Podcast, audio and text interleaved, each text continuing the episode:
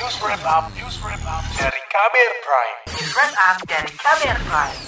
Saudara, banyak hoax beredar di masyarakat terkait vaksin. Masyarakat jadi ragu untuk berpartisipasi dalam program pemerintah itu. Sayangnya, edukasi dan sosialisasi pemerintah pun sangat minim. Lantas, apa saja pendapat masyarakat terkait vaksin? Laporan selengkapnya bersama Astri Septiani. Pemerintah mengklaim sedang mengebut vaksinasi COVID-19 di tanah air. Presiden Jokowi bahkan meminta agar target vaksinasi bisa mencapai 1 juta per hari. Namun kenyataannya masih banyak masyarakat yang ragu dan tegas menolak untuk divaksinasi. Itu lantaran hoaks vaksin berseliweran di media sosial. Seperti pria berinisial MC ini, dia dengan tegas menolak untuk divaksin. Dia merasa vaksin tidak efektif sebab usai divaksin masyarakat tak langsung kebal virus dan mesti tetap menjalankan protokol kesehatan. Dirinya juga beranggapan bahwa manusia bisa mengandalkan imunitas tubuh masing-masing untuk melawan COVID-19. Pertanyaan apakah Anda bersedia vaksin? Kalau aku pribadi, untuk sekarang belum mau. Kenapa? Karena karena dari hasil vaksin itu sendiri yang aku lihat ini ini apa yang berdasarkan apa yang aku lihat dari berita ya? Masih dibilang um, setelah divaksin pun masih harus menjalankan protokol kesehatan. Uh, dan vaksin itu baru bekerja kalau tidak salah dua dua atau tiga bulan setelah divaksin baru bisa dibilang aman antibodi itu terbentuk. Nah kalau misalnya seperti itu untuk apa kita divaksin kan? MC mengatakan tidak bakal berubah pikiran kecuali jika pemerintah mewajibkan seluruh masyarakat untuk menerima vaksinasi. Sementara itu, mahasiswa Universitas Multimedia Nusantara UMN Stella Dia Suryawijaya mengatakan dirinya sering mendengar kabar bohong terkait vaksin. Ini membuat dirinya ragu akan efektivitasnya. Pernah sempat ragu karena yang pertama itu kan karena masih ada chaosnya komunikasi uh, pemerintah kan. Terinfeksi itu dengan kata apa kayak katanya uh, vaksin ini itu bisa bikin kita kayak jadi titan gitu-gitu. Nah itu tuh mungkin salah satunya sama yang kedua katanya ala vaksin ini kan cuma permainan orang bisnis lah.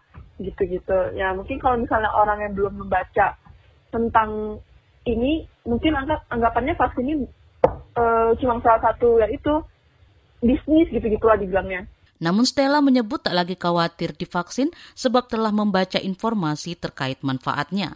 Stella juga mendorong pemerintah agar mengedukasi serta memantau hingga ke daerah untuk menangkal hoaks. Dia menyebut masyarakat mesti lebih banyak menggali informasi supaya tidak termakan hoaks. Dirgo Witono, pria asal Bali ini sudah mendapat vaksin COVID-19 dan membagikan ceritanya. Dia mengaku sempat ragu untuk divaksin sebab dia sering menemukan hoaks. Kurangnya sosialisasi pemerintah menjadi penyebab ragunya masyarakat berpartisipasi. Jadi Om sendiri aja sebetulnya memang tidak pernah ke dokter. Mau divaksin aja itu kemarin juga pikir-pikir. Tapi apa boleh buat? Memang itu sudah peraturan pemerintah.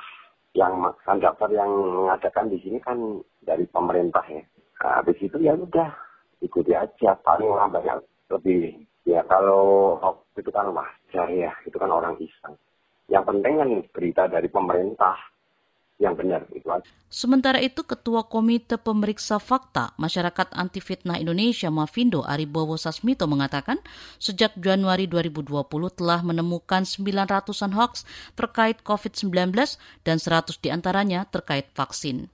Dia menyatakan penyebab munculnya hoaks di masyarakat lantaran pemerintah tidak terbuka, sehingga masyarakat mencari informasi sendiri. Semakin ke sini itu karena saya lagi mengikuti tren, hoaxnya uh, sekitar itu, sekitar vaksin gitu. Dan memang itu berkaitan juga dengan beberapa berita itu bahwa misalnya yang terakhir itu kan yang vaksin AstraZeneca itu masih mengandung babi walaupun oleh MUI sudah dibilang karena keadaan mendesak itu nggak apa-apa halal gitu. Aribowo mengatakan untuk bisa menangkal hoaks, masyarakat mesti lebih berhati-hati menerima informasi yang beredar di media sosial dan tidak mudah percaya pada sumber yang tidak jelas. Dia juga mengingatkan pemerintah untuk terus mengedukasi dan melakukan sosialisasi dengan lebih masif hingga lapisan terbawah. Kalau untuk masyarakat tingkat bawah yang sebutlah dia tidak terkoneksi ke internet dan media sosial gitu ya, itu butuh sosialisasi secara fisik yang salah satu cara paling efektifnya ya dengan menggandeng tokoh ya karena budaya Indonesia ini kan masih memegang ketokohan, masih mencari sosok panutan yang kalau pan panutan tersebut bisa dirangkul untuk sosialisasi. Jadi dia bisa ikut membantu pemerintah untuk yuk pengikut saya gitu gitu istilahnya. Yuk pengikut saya jangan takut divaksin. Ini sudah terbukti aman dan halal. Laporan ini disusun Astri Septiani. Saya Fitri Anggreni. Kamu baru saja mendengarkan news wrap up dari Kabel Prime. Dengarkan terus kbrprime.id, podcast for curious mind.